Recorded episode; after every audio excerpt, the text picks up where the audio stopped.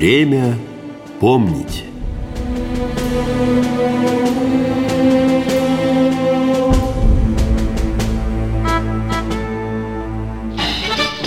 Здравствуйте, с вами Игорь Ивановский. «Война войной, а обед по расписанию». Эту фразу, думаю, слышали все. А вот о том, чем питались красноармейцы во время Великой Отечественной и как работала кухня, мало что известно. И я сразу передаю слово нашему гостю, эксперту Российского военно-исторического общества Никите Буранову. Тема любопытная, интересная, ее мало кто затрагивал. Кстати, очень сильно бросается в глаза в изучении Красной Армии. То есть, казалось бы, да, в суровые годы войны еда остается последней твердой валютой, единственным ресурсом, за который можно действительно как-то расплатиться, что-то купить, обменять. Так и в армии это остается основным ресурсом. Соответственно, весьма странно, что в отечественной историографии там буквально есть одна-две, и то не книги, а какие-то работы, небольшие статьи научные по этому поводу, что только дает нам возможность буквально приоткрыть эту тему, но зато, с другой стороны, неравнодушные историки имеют большую возможность ей заниматься. Чтобы хорошо воевать, солдаты должны сытно питаться, и руководство СССР знало эту простую истину. А потому полноценному питанию военнослужащих Красной Армии уделялось большое внимание. При этом продовольственная проблема на передовой решалась значительно лучше, чем в тылу, ведь вся страна работала в первую очередь для фронта. Но были и очень сложные времена. Мы не можем рассматривать питание красноармейца в отрыве от хода боевых действий.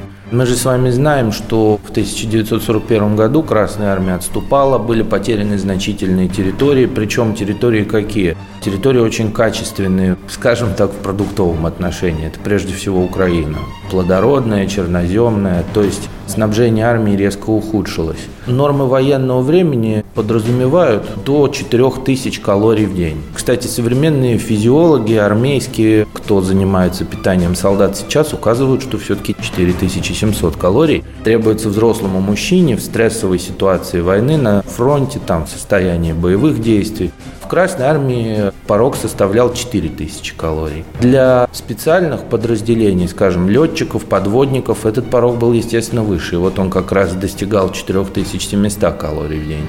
Для тыловых подразделений, подразделений охраны, не строевых частей, каких-то вот не несущих непосредственно боевую нагрузку, рацион резко снижался и составлял от 2600, но не менее 2600 до, скажем, 3-3,5 тысяч калорий.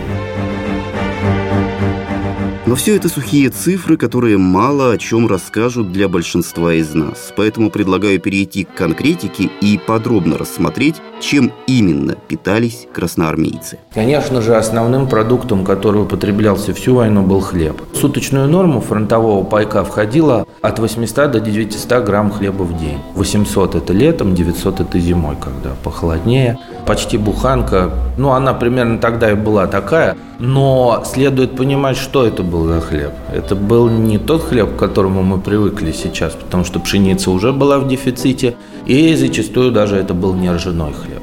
Это был хлеб ячменный, который, в принципе, можно подумать, что он был не очень, но на самом деле, если он готовился на закваске, он был достаточно неплох. Наши солдаты его любили, с удовольствием ели.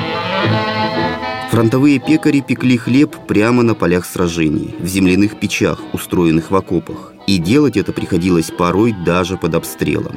В состав хлеба нередко входили свекольный жмых, отруби и даже опилки. И это при том, что основной запас зерна шел именно на фронт. Тыловикам и вовсе приходилось печь буханки из того, что есть. По рецепту, разработанному Московским технологическим институтом пищевой промышленности, в рабочий хлеб добавляли картофель, жмых, а также крапиву, лебеду и прочие более-менее съедобные травы.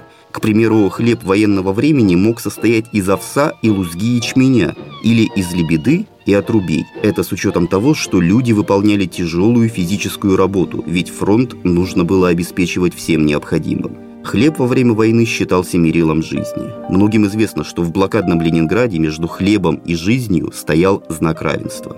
И это действительно было так. За 900 страшных дней норма выдачи продуктов снижалась в 5 раз. Минимальный рацион пищи ленинградцы получали с 20 ноября по 24 декабря 1941 года. Рабочие по 250 грамм хлеба, все остальные по 125. Но вернемся к скромному меню фронтовиков. Основным блюдом, как мы уже сказали, был хлеб. Второй статьей, конечно же, стояла картошка. Полкило картошки в день на человека полагалось. Дальше идет разблюдовка по продуктам, можно их назвать. Это 320 грамм овощей, причем в постановлении не оговаривается, каких. Интенданты делали из этого такой вывод, то есть какие есть, такие выдавались. 170 грамм крупы макарон, 150 граммов мяса, 100 граммов рыбы, тоже в случае, если была, потому что рыба, ну понятно, там в донских степях рыбу достать или подвести в действующее подразделение достаточно сложно. 50 грамм жиров, 35 грамм сахара. Если мы затронем летчиков или подводников, то здесь рацион был шире, и летчики, скажем, могли себе позволить настоящее молоко коровье, то есть то, чего солдаты на фронте вообще не видели. Сгущенное молоко, творог, сметана, яйца, сыр и даже сухофрукты. Не стоит думать, что их баловали, потому что известно, что за один боевой вылет советский летчик мог потерять килограмм веса, а если учесть, что воздушные бои над Кубанью, Миусом или Сталинградом, они требовали там 4-5 вылетов в день, вы представляете, в каком состоянии в конце дня находился летчик, что они иногда на ногах не стояли, поэтому такое питание было вполне оправдано. Ну и следующая категория особая, это, конечно, подводники, подводные лодки тех лет. Оно и в мирное время опасное средство передвижения, а в военное это и мины, и обстрелы, все что угодно. Соответственно, подводникам выдавался и расширенный паек, в него входило, как и сейчас, вино, либо сырой лук, квашеная капуста, в общем, любые продукты, которые позволяли восстанавливать недостаток кислорода, который человек испытывает в стесненных условиях подводных лодок тех лет. Ну, можно еще отдельным пунктом сказать о том, что офицерское меню тоже было немножко более разнообразным, чем солдатское, потому что офицерам полагалось по постановлению 40 грамм масла или сала, 20 грамм печенья и 50 грамм рыбных консервов. Конечно, постановление выглядит неплохо, офицер должен получать, но де-факто в ходе войны офицеры этого ничего не видели, не получали. И обычно эта дневная норма растягивалась на месяц, и в конце месяца офицер сразу приходил на склад, и ему на весь месяц там что-нибудь давали. То есть, если ему положено 50 грамм рыбных консервов, там, ну, раз в месяц давали 2 или 3 банки условно говоря, и отправляли в следующем месяце он уже приходил. То есть это выглядело вот так. Зачастую с повышенным довольствием, на самом деле, в фронтовых частях, в которые принимали участие в боях, где спаивались воинские коллективы, офицеры не принимали пищу отдельно от солдат, ну, по крайней мере, младшие. Понятно, что у генералов, там, полковников, то есть офицеров высшего ранга было свое меню и даже свои повара. Но здесь офицеры принимали пищу обычно вместе со своими солдатами, а поскольку паек у них был более разнообразный, они еще всегда и делились. То есть это было не зазорно, а наоборот считалось, что воинский коллектив таким образом спаивается. А вот вам для сравнения информация о том, чем питались солдаты вермахта. В немецких частях горячая пища выдавалась всего один раз в сутки. Завтрак состоял лишь из куска хлеба и кружки кофе. На ужин к этому добавлялся кусок колбасы или сыра, масло, иногда яйца или сардины. Основная часть рациона готовилась на обед. Мясной суп, картофель, мясное блюдо и немного овощей. Однако большое количество сухого пайка, фактически одноразовый прием горячей пищи и ряд других причин приводили к частым расстройствам. Распространение получили несварение желудка и гастриты. По утверждению немецких историков, эта проблема была настолько велика, что в армии резерва сформировали целые батальоны, куда направляли солдат, страдающих хроническими желудочными заболеваниями. В октябре 42 года таких больных свели в 165-ю резервную дивизию, дислоцированную во Франции. Позднее, в июле 44-го, ее переименовали в 70-ю пехотную, но воевать она так и не смогла. До ноября 44-го простояла в Голландии, где и сдалась союзникам.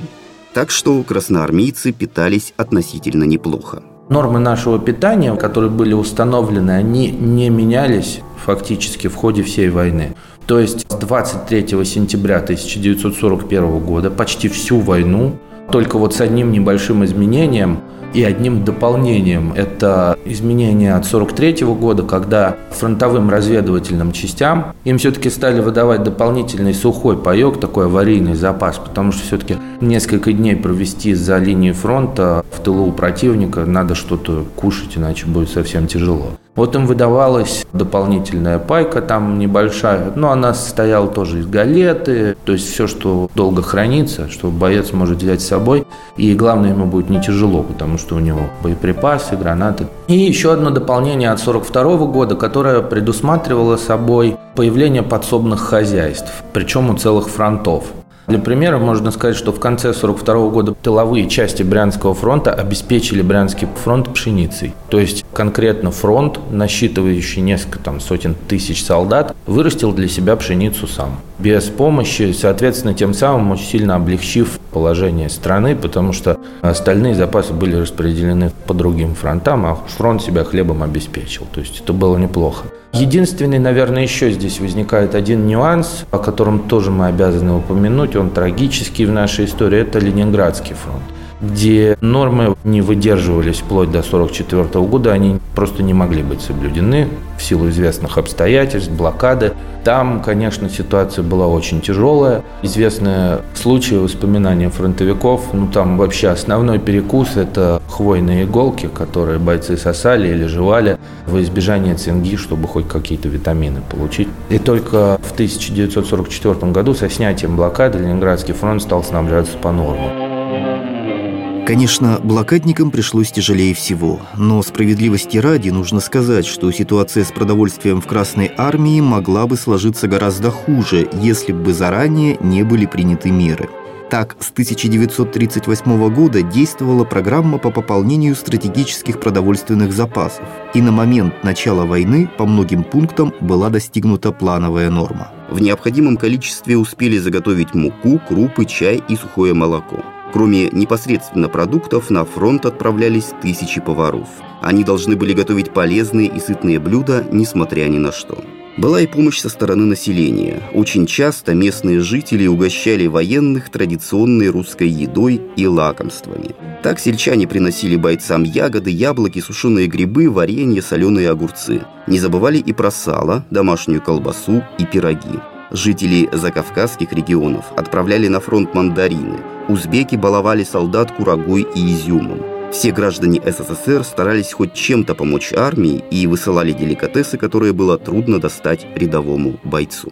Но все же основой питания солдат Красной Армии были горячие блюда. Супы и похлебки варили из любых продуктов, которые имелись в данный момент в распоряжении. Не будем забывать и о том, что все это готовилось в тяжелых походных условиях. Полевая кухня, наверное, известна каждому нашему соотечественнику. Она в те годы не сильно отличалась от тех, которые мы видим сейчас на больших праздниках. Кухня всегда шла за подразделением. Обычно кухня была ротная, то есть на роту солдат получал удовольствие. Но, к сожалению, в отличие от германской армии, здесь можно прямую параллель провести, у советской роты не было своих запасов. То есть припасы на роту получались на батальонном либо полковом складу. Если рота оказалась оторвана от батальона либо полка, соответственно, без обеда, без завтрака, без ужина, без полевой кухни мы живем. На полевую кухню назначались повара. Повара обычно выбирались из самых таких проверенных. Ну, я думаю, все видели образ такого усатого советского старшины, который с большим черпаком варит в двух котлах первое второе блюдо, и потом по совести всем разливает его в котелки. То есть это обычно такой уважаемый в подразделении человек, да и сама полевая кухня, можно сказать, в суровых условиях войны, это, наверное, такая душа, внутренний стержень подразделения, где все собираются, общаются. Но бывали случаи, когда повара не только варили кашу, но и показывали настоящий пример героизма – как, например, случилось с Иваном Середой в августе 1941 года. Невыдуманные истории Полевая кухня, на которой кошеварил Иван, стояла в небольшом лесочке, где разместился весь хозвзвод. Внезапно прибежал связной от комбата. Новая атака немцев грозила окружением, и взводу приказали выдвинуться на передовую, на подмогу. Всем, кроме повара. Иван остался наедине с кашей и супом, и вдруг совсем рядом послышался звук работающего танкового двигателя. Из оружия у нашего повара были только карабин да топор, которые в борьбе с танками на первый взгляд плохие помощники. В том, что произошло дальше, большую роль сыграла психология. Экипаж немецкого танка трофей в виде полевой кухни расслабил и развеселил. Из башни показалась голова немца, который довольно смеялся, говоря что-то своим товарищам внутри машины. И здесь Ивана Середу охватила ярость. Он готовил кашу для своих ребят, а ее лопать будут немцы? И через мгновение он ринулся к танку, держа в руках топор. Немец, увидев бегущего к нему русского солдата, нырнул в люк. Заработал пулемет, однако повар не попадал в зону его обстрела. Подхватив кусок брезента, Середа вскочил на броню и закрыл нацистам смотровые щели, лишив таким образом их обзора. Повар оседлал вражескую машину и стал яростно молотить топором по люку, подавая команды несуществующим товарищам. «Окружай их, ребята! Гранатами подорвем! Сдавайтесь, гансики! Хендехох!» Когда товарищи Середы вернулись к полевой кухне, у них глаза, что называется, полезли на лоб. Они увидели вражеский танк, рядом с которым сидели связанные немцы, а Иван, как ни в чем не бывало, снимал пробу с каши но все-таки основная задача повара – готовить горячие блюда, что было большой редкостью на фронте. А редкость почему? Потому что в основном горячее питание в непосредственно боевых частях поставлялось следующим образом. Либо затемно с утра, либо после захода солнца вечером. Для того, чтобы не демаскировать позиции работы полевой кухни. Это еще с Первой мировой войны известное излюбленное средство воздействия огневого артиллерии противника – это по дымку полевой кухни. То есть туда наводится дальнобойная артиллерия, и все, тылы роты пропадают мгновенно. Таким образом, получается очень интересная ситуация. Если мы едим два раза в день в темноте, то этот обед, ну и импровизированный завтрак необходимо каким-то образом приготовить. Для того, чтобы приготовить блюдо в полевой кухне, требуется 3,5 часа. Полчаса это растопить полевую кухню, то есть навести огонь, потащить дрова, наколоть, развести. И три часа приблизительно на то, чтобы в двух котлах полевой кухни этой повозки сварить первое и второе блюдо. Как писал Вильям Похлебкин в своей книге, готовились либо каши армейские всех видов, причем повар, не чураясь, бросал все, что было.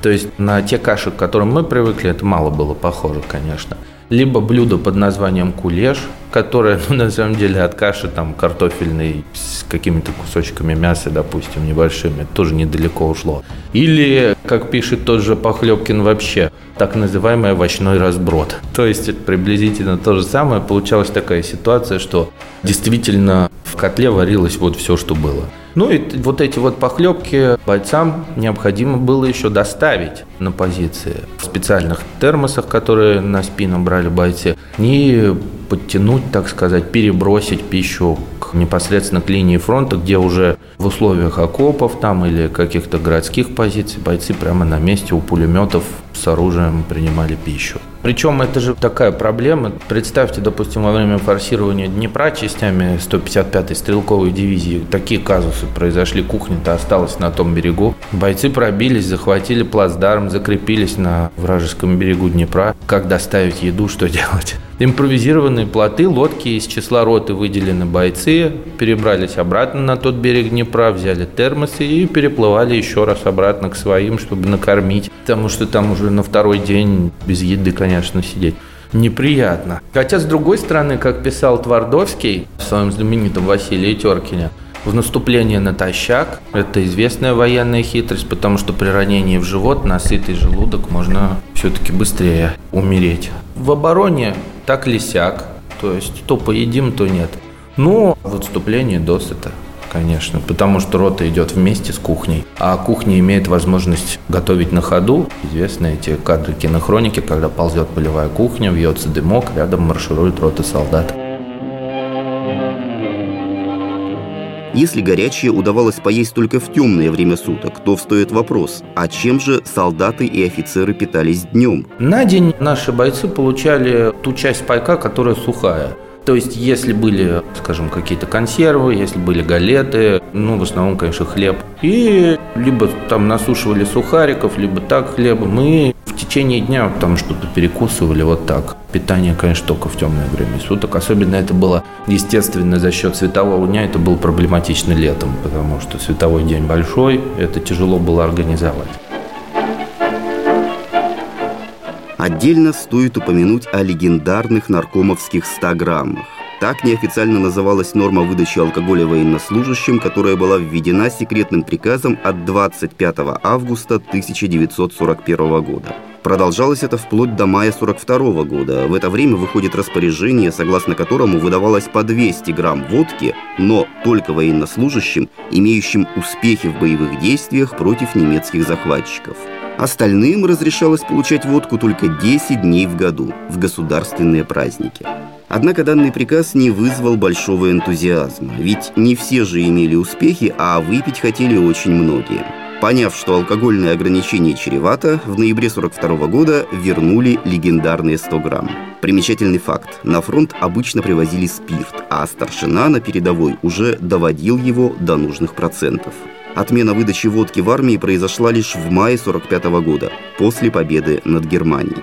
Надо сказать, что перед боем пить никто не стремился, потому что понимали, у принявшего на грудь больше шансов погибнуть. Да и заповедь Суворова «до боя пить, убиту быть» все-таки помнили, поэтому пили после сражения.